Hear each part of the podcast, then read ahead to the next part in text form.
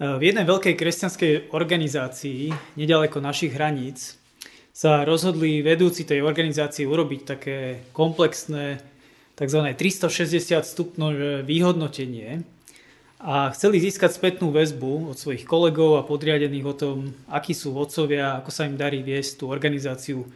Bolo to prvé vyhodnotenie takéhoto druhu vôbec. Táto organizácia v tom danom štáte mala veľmi veľký vplyv na duchovný život veriacich a na duchovný život e, církvy. No a robili to takou formou, že urobili takú e, komplexnú online anketu, a veľké množstvo ľudí sa teda zapojilo do, to, do tohto vyhodnotenia a s veľkým napätím tak všetci čakali, ako toto prvé vyhodnotenie tohto druhu dopadne. No, ako to dopadlo? Nedopadlo to dobre. Dopadlo to v podstate katastrofálne. Vedúci tejto veľkej kresťanskej organizácie zožali zo strany svojich kolegov takú veľmi silnú, ostrú a intenzívnu kritiku a prečo to tak bolo? Vysvetlo, že hlavný dôvod, e, prečo to tak bolo, bol ten, že v tejto veľkej organizácii, kde sa kladol najväčší dôraz na misiu smerom von, zanedbali určité veci smerom dovnútra a nebola tam pestovaná, tak vedome pestovaná kultúra pravdy, úprimnosti a otvorenosti. E, produktivita, efektivita a množstvo ovocia v službe boli nadradené všetkému ostatnému. E, čísla smerom von boli dôležitejšie ako srdce, charakter a vzťahy smerom dovnútra. A v tomto vyhodnotení e, to prvýkrát títo ľudia takto pomenovali a vôbec a využili túto príležitosť poza klávesníc svojich počítačov poukázať na určité takéto veci v životoch svojich vodcov, kolegov, ale zároveň bratov a sestier vo viere. Bola to taká masívna studená sprcha pre všetkých, ale dobre na tom bolo to, že tí kompetentní sa z toho poučili a potom začali vedome budovať e, takú kultúru, kde pravda, vzťahy a úprimnosť mali oveľa silnejšie miesto. Iná situácia, ktorú by som chcel spomenúť, bola taká, ktorej som sa zúčastnil aj ja osobne. E, keď jeden taký starší a zrelý e, vodca ma zavolal na jednu poradu takého kresťanského týmu, e, ktorú mal viesť a požiadal ma, aby som tak pozoroval, čo sa na tej porade bude diať a dal mu potom nejakú spätnú väzbu. Dlhodobo totiž mal pocit, že sa mu nedarí viesť ten tým tak, ako by chcel, že sa mu nedarilo viesť ho, motivovať tých ľudí, ktorí sú tam, budovať ich a tiež dosahovať s nimi to, čo chceli spoločne dosiahnuť. A tá práca, ktorú s nimi mal, tak dosť tak škrípala. A on hovoril, že nevedel prísť na to, že prečo to tak je. Tak som sa rozhodol, že dobre, tak tam pôjdem. A začala tá porada a ja som si už po pár minútach všimol niekoľko vecí, ktoré sa tam začali diať. A primárne to teda bol spôsob, akým on tú poradu viedol, e, ako komunikoval s ľuďmi v tom týme, ako reagoval na ich podnety, na ich otázky, ako ich privádzal k určitým záverom, a k rozhodnutiam. Bolo to dosť viditeľné, čo sa tam dialo. E, z môjho pozorovania som ja prišiel k takému záveru, že hlavný dôvod toho, že im sa nedarilo dobre spolupracovať, bol na jeho strane. Že ten postoj a spôsob, akým viedol tú poradu a akým viedol ten tím, boli minimálne nekonštruktívne ak nie deštruktívne. Na konci porady si ma tak zobral na bok, sme si tak sadli oddelenie od ostatných a on bol veľmi zvedavý, e, čo mu poviem. No a ja som mu povedal, čo som si všimol.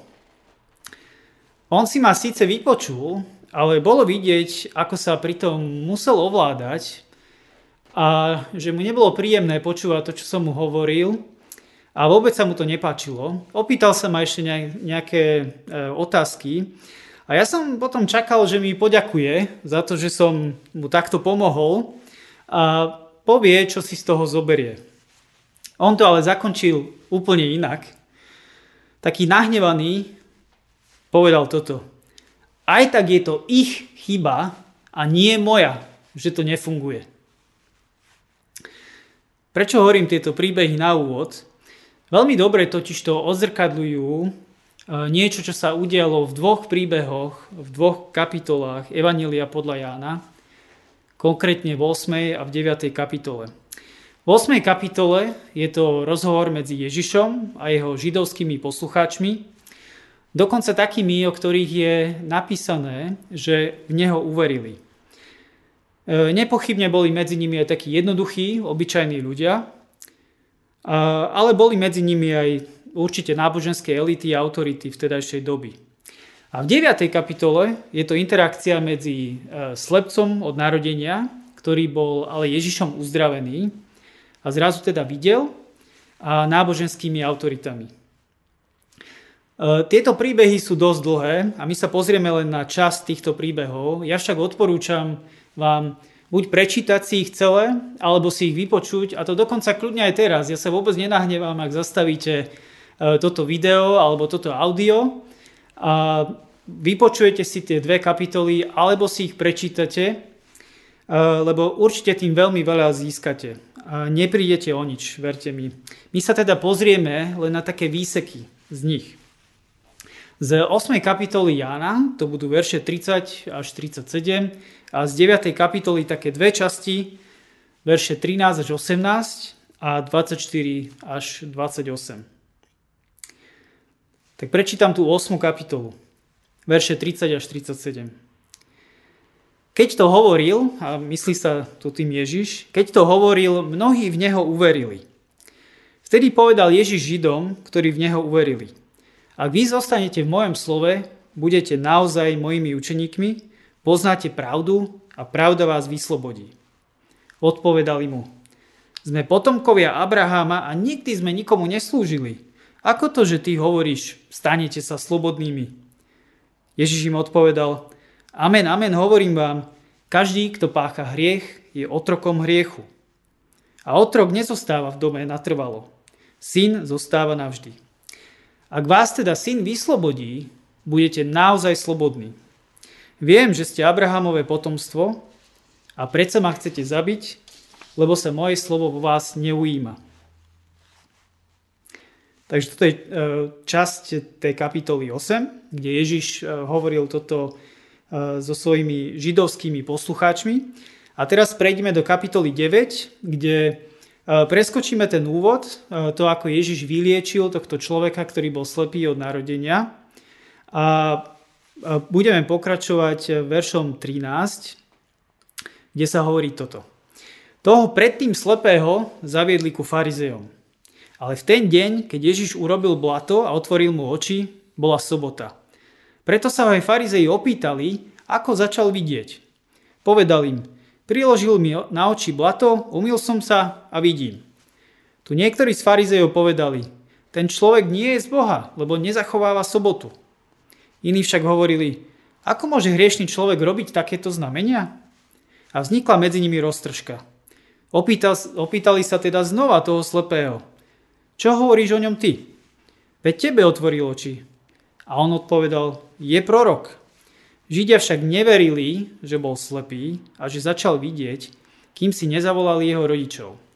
Potom pokračuje ten príbeh ich interakciou medzi e, nimi a jeho rodičmi. A ja budem pokračovať v veršu 24, kde si znova zavolajú tohto slepca. Zavolali teda tohto človeka, ktorý bol slepý, druhý raz a vyzvali ho. Vzdaj Bohu slávu. Tu len vysvetlím, že vzdaj Bohu slávu znamenalo niečo také ako povedz pravdu. Takže povedz pravdu. My vieme, že ten človek je hriešný. On však odpovedal, či je hriešný, neviem, ale jedno viem, že som bol slepý a teraz vidím. Spýtali sa ho teda, čo ti urobil? Ako ti otvoril oči? Odpovedal im, už som vám to povedal a nepočúvali ste. Prečo to chcete počuť znova? Chcete sa azda aj vystať jeho učeníkmi? Vynadali mu a povedali, ty si jeho učeník, my sme Mojžišovi učeníci. A ten rozhovor pokračuje ďalej. Ako vidíte, tieto texty nie sú plné nejakej takej masívnej, komplikovanej, ťažko uchopiteľnej alebo aplikovateľnej teológie. Samozrejme nejaká teológia sa v ní nachádza. Oveľa viac ako teológiu však odhalujú niečo podstatnejšie, závažnejšie a dôležitejšie. A to je nastavenie srdca voči pravde. V obi dvoch prípadoch je jedna strana konfrontovaná s nejakou pravdou. V prvom prípade priamo Ježišom a v druhom prípade úplne obyčajným človekom. V obidvoch prípadoch sa tá konfrontovaná strana uchyľuje v rovnakej taktike.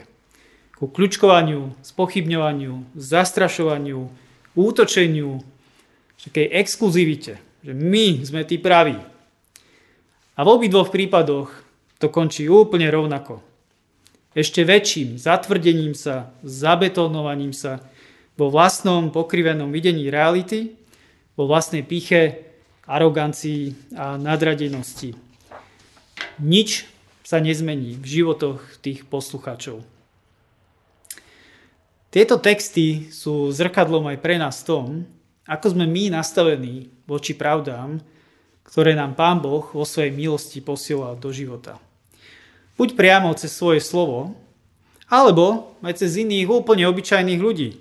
Veď ten bývalý slepec bol v podstate úplne obyčajný niktož, ktorý konfrontoval veľké ryby vo vtedajšej spoločnosti. Aké pravdy boli odmietnuté? Na čo povedali tí poslucháči nie? Uh, najviac bola odmietnutá pravda Evanielia. Keď si tie e, kapitoly prečítate celé alebo vypočujete, tak v zásade to hlavné, čo tí posluchači odmietali, bola pravda Evanília. Uh, či boli veriaci alebo neveriaci. To je veľmi podstatné z toho dôvodu, že rovnako ako sa my nevieme zachrániť pred Božím trestom za náš hriech predtým, ako sme ako uveríme v Neho, ako sme pred ním zachránení a spasení, takisto nevieme ani sami od seba a zo seba vyprodukovať e, skutočnú slobodu od hriechu a telesnosti a premenu od nich smerom ku zrelosti. Čo ja vidím v textoch, v týchto textoch, sú také tri veci ohľadom pravdy, ktoré majú za následok niečo v životoch e, poslucháčov schopnosť počúvať pravdu, prijímať pravdu a poslúchať pravdu. E, dneska som tak veľmi stručne niekomu vysvetloval, o čom budem kázať. Ten človek tak teda vypočul tieto tri slova, počúvať, prijímať, poslúchať pravdu, tak zasekol, zamyslel a hovorí mi, že Tomáš, to je strašne dobré. A nemohol by si to tretie slovo vynechať? Že to by bolo oveľa jednoduchšie, keby si to tretie vynechal. Ale samozrejme nedá sa to vynechať. Naša schopnosť kontinuálne, neustále počúvať pravdu, prijímať pravdu a poslúchať pravdu bude mať zásadný vplyv na to, akú mieru slobody a premeny budeme neustále prežívať. Pravda, sloboda a premena, to PSP z názvu kázne, sú veľmi silne prepojené a navzájom sa ovplyvňujú. Naša schopnosť počúvať pravdu, prijímať pravdu a poslúchať pravdu ovplyvňuje mieru slobodu ohľadom našej identity. To bola jedna z centrálnych tém tých rozhovorov, ktoré sú v týchto kapitolách. Rovnako naša identita, čiže nebyť niekým, kým nemáme byť a dúfam, že ani nechceme byť.